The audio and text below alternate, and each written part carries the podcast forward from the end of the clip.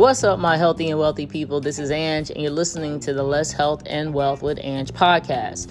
This is the third part of the intermittent fasting basic series.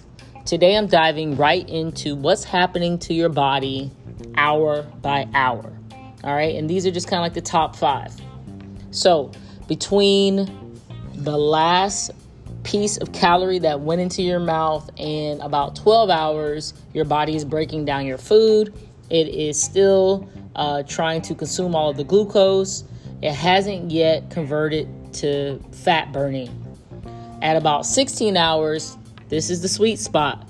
Okay, so now fat burning has begun.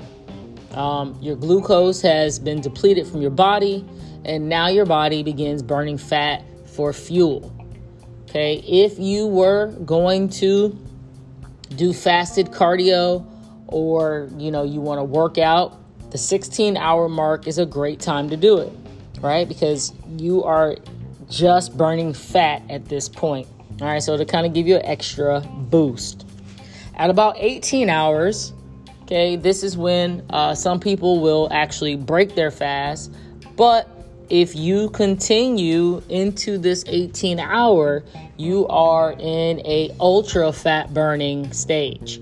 All right, if you could just last a couple more hours, there's so many more benefits uh, that's really starting to happen.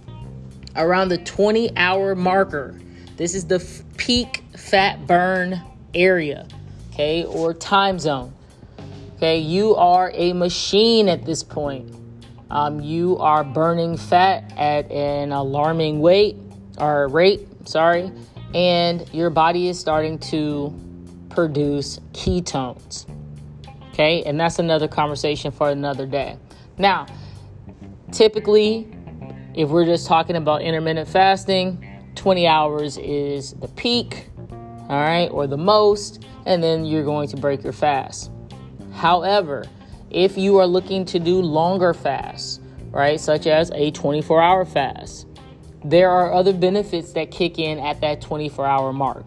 All right, one of which is you're starting to be into ketosis and something known as autophagy begins. Again, that's a conversation for another day. So, just a really quick review.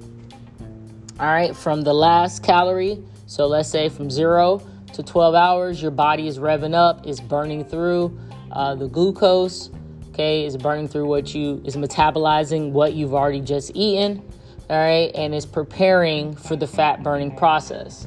At about 16 hours, you are fat burning. Okay, also, like I said before, it's a pretty good time to do a fasted workout. Around 18 to 20 hours, your body is a fat burning machine. You are at a peak zone. All right, you're at a great fat burning zone. And then at that point, if you are doing a 18-6 or a 24 uh, intermittent fasting schedule, you would break your fast and you would intake some type of calories. After 24 hours, we're getting into ketosis land and we're getting into autophagy, and that is a conversation uh, for another series. So, this has provided you value. If this has been helpful, please share. All right, please tell a friend, and I will see you slash talk to you on the next episode. Peace.